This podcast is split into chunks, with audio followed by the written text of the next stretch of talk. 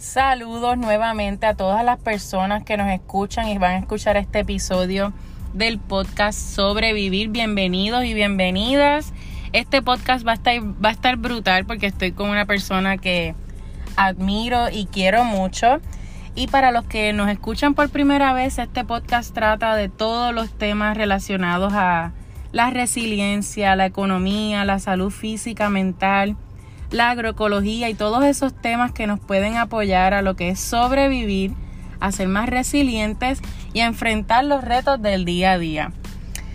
En el día de hoy les presento a Tiara Beatriz Díaz Montes, una persona súper inteligente que yo quiero un montón, la admiro mucho también.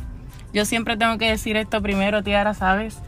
Ella es campeona de ajedrez en Puerto Rico y el que ha jugado chess o ajedrez, ajedrez sabe que se necesita cerebro e inteligencia para ese deporte, porque es un deporte.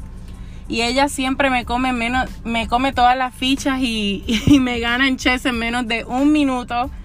Afecta un poquito mi orgullo, pero de verdad que para mí es un honor tenerla aquí porque ella, más allá de ser campeona de chess y excelente ser humano, es una persona sumamente inteligente que brega con la agricultura, ¿verdad, Tiara?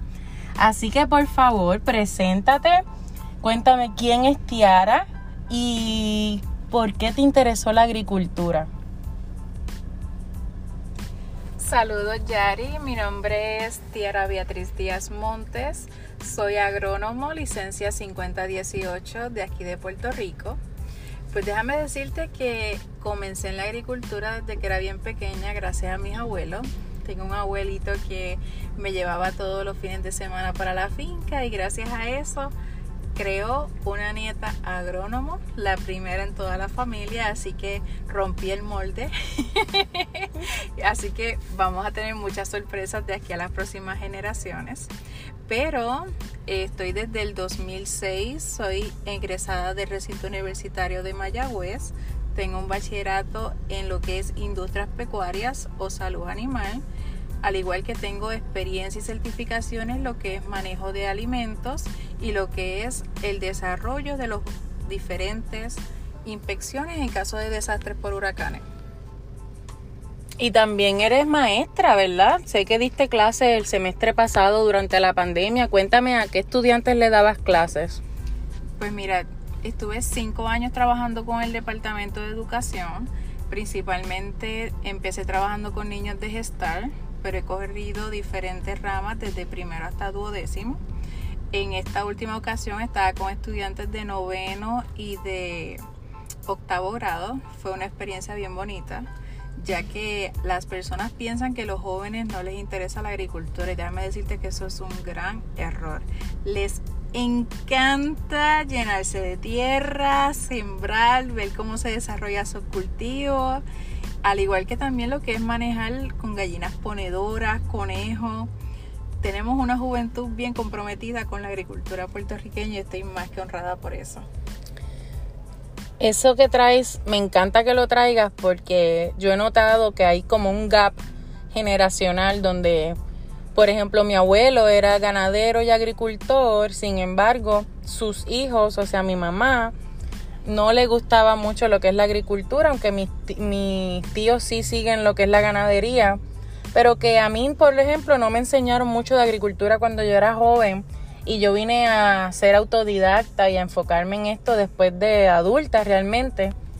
Pero sí, cuando, cuando yo estoy en el programa de Cresco en Plenitud con la Niñez, veo ese interés y esa como innovación, todo lo que es como ciencia, porque la agricultura es ciencia y es experiencial y es como es vida realmente. Estamos bregando con seres vivos. Así que me encanta, yo sé que tú eres un ser bien amoroso, te encantan los animales, tienes muchos animales, gansos, gatitos, perros, ¿qué más tienes? Bueno, tengo vacas, cabras, conejos, ovejos, cerdos, pavos, gallinas, gallos. Bueno, tengo un sinnúmero de animales porque me apasionan. Y una de las cosas que yo hago es que con ellos mismos los llevo a la escuela y pongo a estos chicos a que interactúen con ellos. Déjame decirte que ¿cuántos no han tenido la oportunidad de jugar con una vaca? Y gracias a esa oportunidad que yo le he dado, ha sido magnífico. Necesito tener interacciones con una vaca. porque a pesar de que mi familia, como te dije, eh, mi abuelo es el bueyero más viejo de Puerto Rico, tiene yuntas de bueyes, tiene muchas vacas y, y bueyes, este, cebús, de los que le llaman los cebús. Sin embargo, como pues por lo, lo que se llama el machismo en Puerto Rico, a mí realmente como que no me dejan jugar o, o encargarme mucho de las vacas, y a mí me encantan. Y yo creo que por la crisis climática, si uno interactúa más con las vacas y los cerdos, a lo mejor te da apetito y te dan más ganas de comértelo, ¿verdad? Agroecológicamente, con el favor de Dios. Pero si no, eh, también vas a crear esa conciencia de cuánto animal tú realmente quieres comer o cómo es ese proceso de matanza de los animales, que sea uno no cruel, que es lo que estamos viendo hoy día, que, ¿verdad?, son a niveles bien dramáticos y no al estilo campesino, que es con una muerte, ¿verdad?, con mucha honra y con mucho amor, ¿verdad? Así que te invité hoy para hablar un poquito de un tema que a mí me apasiona un montón y que a todos nosotros eh, nos toca diariamente, porque yo creo que la mayoría de nosotros aquí en Puerto Rico compramos nuestros alimentos en lo que son los supermercados, y hemos visto en los últimos meses que los precios de los alimentos están a niveles altísimos. Realmente todos los alimentos están subiendo, y hubo unos estudios hace poco que demostraron que Puerto Rico es de los países con la canasta básica más cara en lo que es todo Latinoamérica. Así que este tema es súper importante, y quería eh, como entrar un poquito en los temas básicos de este tema de la razón de la escasez en Puerto Rico y esa razón de los costos de esos precios en Puerto Rico, en, ¿verdad? Como esa comparación de lo que es comprar un producto de afuera, que la mayoría de los productos vienen de Colombia, México, Estados Unidos, versus intenté, intentar comprar productos locales. Así que háblanos un poquito de eso. Pues ante todo, la razón principal que en Puerto Rico tenemos escasez es que nuestra producción solamente se limita a un quince por ciento de todo lo que nosotros consumimos. Así que el ochenta y cinco por ciento que tú te comes en un plato de comida es completamente fuera, es extranjero. Así que estamos hablando que Puerto Rico se alimenta de importaciones. Actualmente, con la situación que tenemos del COVID, hay muchas personas que no están trabajando en las fincas. Adicional a eso, estamos teniendo la situación del asunto climático, que está afectando no solamente la falta de nutrimiento de los suelos, no se están manejando muy bien lo que son los suelos, los suelos que sirven para siembra los están llenando de cemento, y adicional a eso, nos encontramos con la escasez de lo que es el agua. Y si nosotros tenemos en comparación que no tenemos agua, ¿cómo vamos a tener resultados? Aquí en Puerto Rico tenemos la situación de que no producimos diferentes productos. Entre ellos está lo que es la producción de alimentos de los animales. ¿En qué eso nos afecta? Le voy a explicar. Si tú vas ahora mismo para Estados Unidos, el costo del galón de leche no sobrepasa los cinco dólares. ¿A qué se debe eso? La leche en Estados Unidos se trabaja muchas veces grado A, grado B, grado C. A medida que ese grado va bajando, la calidad no es la mejor. Si tú tienes que comprar alimento para los animales, tú cruzas y tu vecino lo produce. Aquí en Puerto Rico no hay producción de alimentos. ¿Me explico? No hay producción de maíz, no hay producción de alfalfa, solamente hay producción de heno. Así que si yo voy a comprar un saco de comida que antes costaba cinco dólares, hoy en día está costando casi quince. O sea, estamos viendo un aumento de diez dólares o más en la que es la compra de alimentos de los animales. ¿A qué se debe esto? Es por la introducción, los impuestos que se han creado en Puerto para poder traer estos productos y la importancia de producir los alimentos.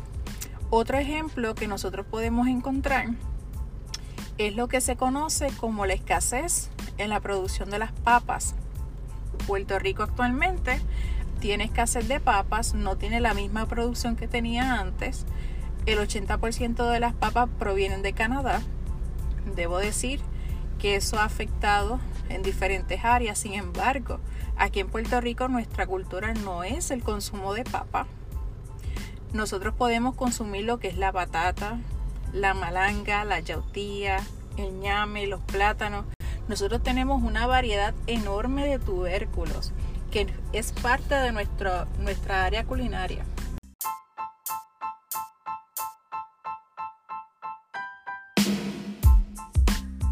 Tiara, eh, discúlpame que te interrumpa, pero para como entender lo que nos estás diciendo.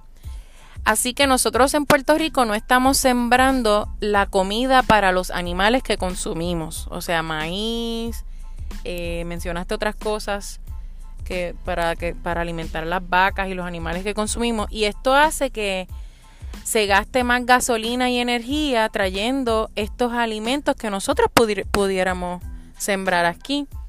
Eh, todo lo que son, no solamente los animales, sino sus de, los productos animales, mantequilla, queso, yogurt eh, y demás, ¿verdad?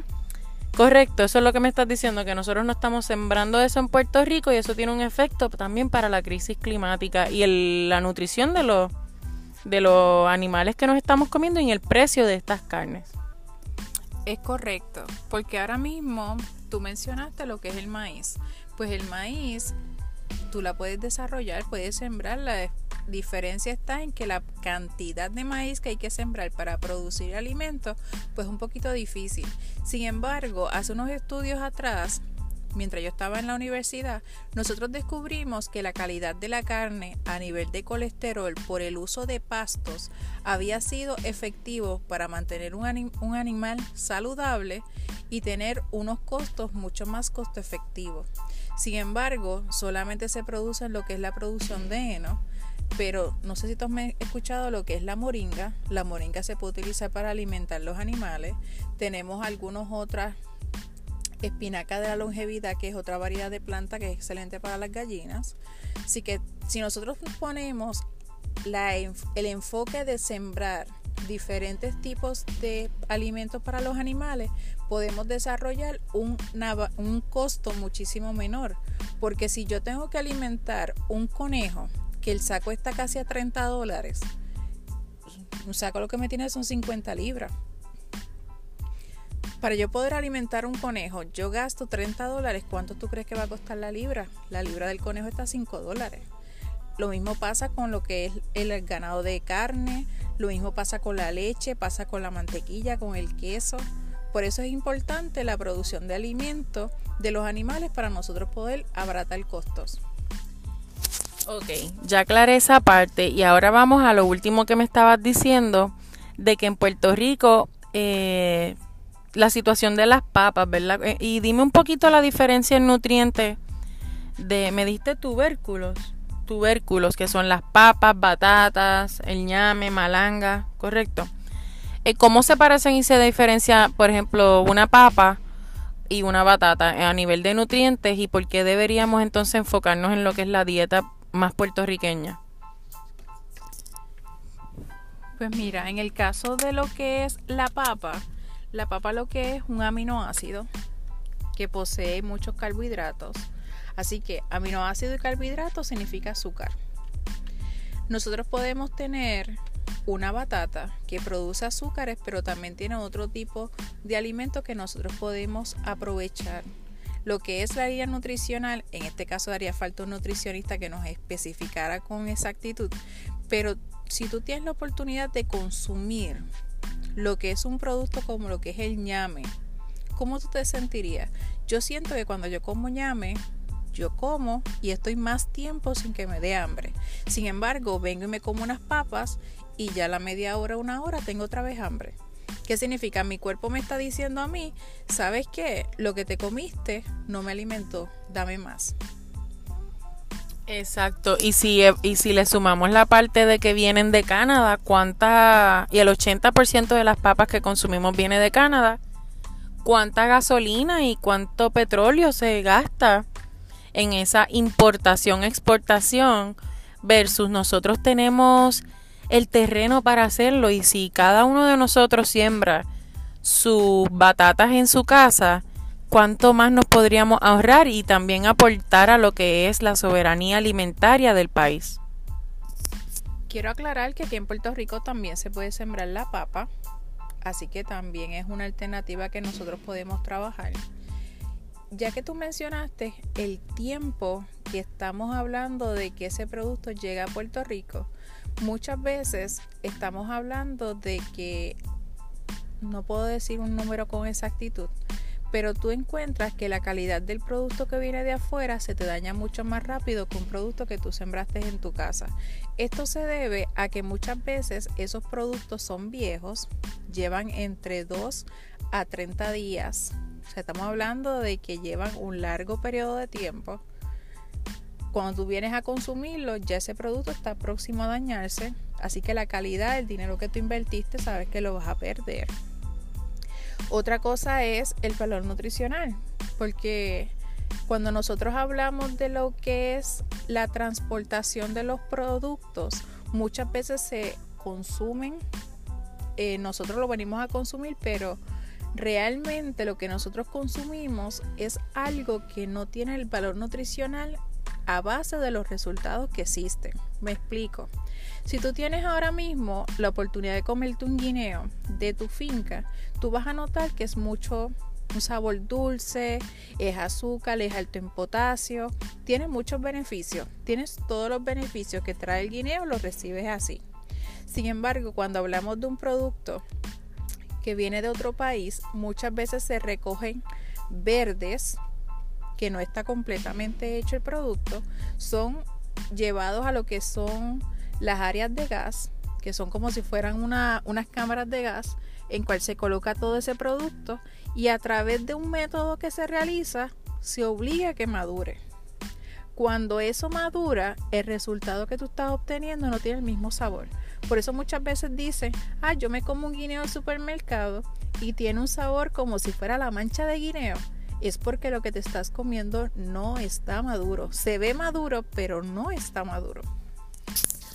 Ok, una respiración profunda y suéltalo. Eso, eso que acabas de decir es super mind blowing. Eh, voy a repetirlo nuevamente. O sea, y sé que me mencionaste ahorita cuando estábamos hablando de lo que íbamos a hablar en el podcast, que los guineos, los tomates y pimientos que consumimos y que son importados acá pasan por unas cámaras de gases. O sea, ellos lo, lo cosechan verde y lo ponen en esas cámaras de gases para acelerar el proceso, que parezcan maduros, pero realmente no los comemos verdes y viejos. Perdona que lo diga, pero en arroz y habichuela eso no tiene valor nutricional. Nos estamos comiendo, hay gente que dice que es hasta plástico por todo lo que son los agroquímicos también. Eh, así que definitivamente eso va a tener unas repercusiones en cómo nos sentimos, y en otros episodios yo voy a hablar un poquito de lo que es la salud física y emocional relacionado con todo lo que nos comemos. Eso que acabas de decir es sumamente importante. Eh, también, ya eso lo dijiste, lo del... Esto yo lo puedo decir. ¿Qué es el fertilizante? Del mal uso. Sí. Exacto, so, estamos hablando de que hay varios factores que afectan el, el, los, la comida que estamos comiendo que viene importada, o sea que de ahora en adelante todos nosotros vamos a estar mucho más pendientes a cuando vamos al supermercado, crear esa atención plena, ese mindfulness de uno tomarse unos segundos, ver de dónde es el producto y tratar de, de promover. Mira, quiero el producto local, quiero el ñame de Puerto Rico, etcétera. Búscalo para que el supermercado también se mueva a comprar local. Que aunque sea un poco más caro, ponle, realmente tiene unos beneficios para nuestra economía, para nuestro estómago. Dale. Para mí, las personas que han tenido la oportunidad de comer una chuleta congelada, por más que sea de centro, punta, lo que tú le quieras decir, si tú te has comido una chuleta de estas que vienen de afuera y tú has tenido la oportunidad de comerte una chuleta de Puerto Rico, ese cuerito que está alrededor se pone así crunchy como los chicharrones. O sea, la calidad de la carne, la frescura. Cuando nosotros hablamos de carne, ustedes se está comiendo un animal muerto. Y si nosotros no nos podemos comer un animal que lleva mucho tiempo muerto, pues lo mismo pasa cuando tú consumes un producto de afuera. Muchas veces hay, cuando nosotros vemos esos especiales famosos en los huevos, en las carnes, miren, pónganse a mirar bien la fecha. A veces hay productos que tienen uno, dos, tres meses que ya la, el animal ha muerto y te lo vienen a vender más económico para vendértelo. Y cuando tú te pones a ver, lo que tú te estás consumiendo es un producto que te está haciendo daño. Y que vamos a entrar a ese tema ahora, que eh, fue alimentado en unos procesos de maltrato, de exceso de vacas en un mismo sitio o cerdos, donde se le da, en vez de maíz fresco, maíz con fertilizantes, con abono, eh, etcétera, etcétera, etcétera. So, antes de que se acabe este episodio, háblame un poquito de lo que son los agroquímicos y esos fertilizantes y el efecto que tiene también en lo que es los nutrientes de una comida fresca versus uh, los nutrientes vivos activos versus un, nutrientes viejos. O ¿qué, qué nos puedes decir sobre eso? Cuando nosotros hablamos de lo que son los agroquímicos, entiéndase que son los fertilizantes o abono. También está lo que son los herbicidas, están los fungicidas que son de hongo y están los insecticidas. Cuando nosotros trabajamos una producción de cualquier tipo de cultivo, sea para nosotros los seres humanos o sea para los animales, existen unas instrucciones que nosotros tenemos que leer. Hay productos que te dicen, puedes aplicar este producto a X cantidad de cultivos. Y a lo mejor tú quieres sembrarlo, una planta que no está en esa lista de cultivo. Aunque tú puedas utilizarlo de insecticidas, los residuos de ese insecticida que tú utilizaste, porque el tiempo de cosecha era uno corto, tú los estás digiriendo.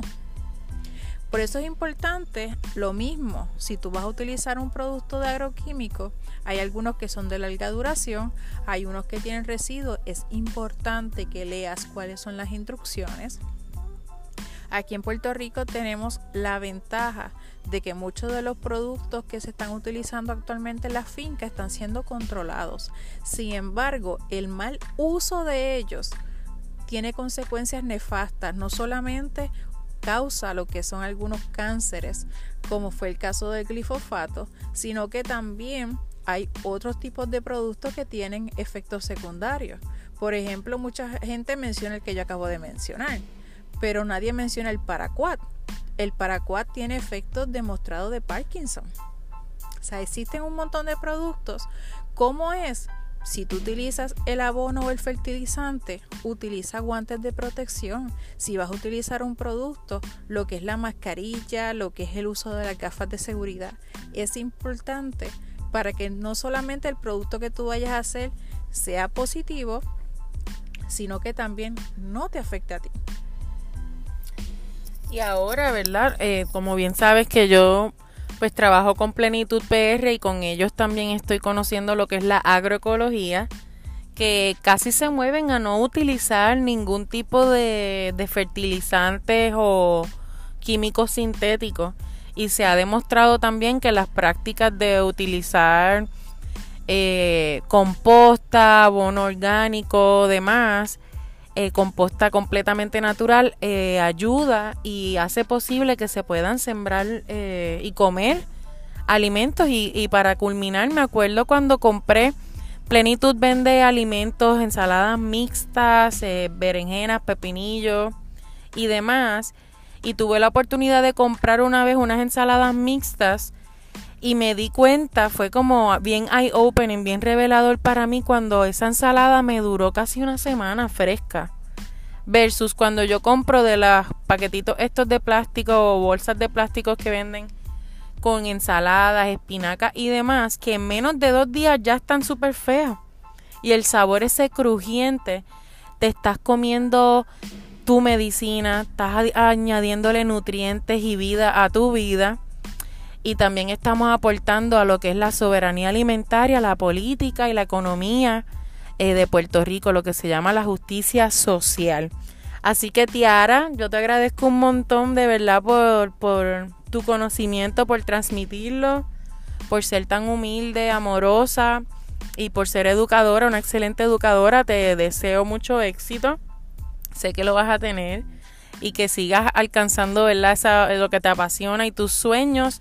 Dinos cualquier otra cosita adicional que, que consideres que es importante en esta plataforma para, y despídete de todas las personas que nos oyeron, y si escuchaste hasta el final te ganaste diez chocolatitos. Bueno, ante todo, Yari, te doy las gracias por darme la oportunidad. Para mí es un honor poder enseñar a las personas. La información que yo te estoy dando no es para que tú te quedes con ella, sino que la sigas repartiendo. Si tú tienes la oportunidad, que tienes alguna duda, tienes una situación, necesitas una persona que bregue con agricultura, te puedes comunicar conmigo. Está en mi página de Facebook, Agro Tiara, también está en Instagram. Así que también se pueden comunicar conmigo al siete ocho siete, nueve cuatro nueve, seis cinco cuatro tres. Y si tú tienes alguna duda, créame que estoy a la mejor disponibilidad. No hagas las cosas sin planificar. Algo bien planificado tiene resultados extraordinarios.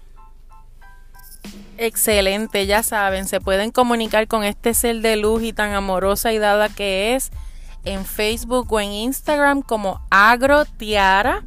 Y sabes que esta entrevista va a estar puesta en el Spotify Sobrevivir, y yo soy Yaris Delgado de Proyecto Holístico Integrativo. Así que les deseo un bonito día, bonita tarde, bonita noche, y escríbeme en los comentarios qué aprendiste y qué te llevas de este episodio, y nos vemos en la próxima. Recuerden que estos audiovisuales, algunas de estas entrevistas van a estar siendo presentadas todos los lunes a las cinco de la tarde en la página de Facebook de Plenitud P R o en YouTube de Proyecto Holístico Integrativo. Que estén muy bien, gracias, cuídense mucho.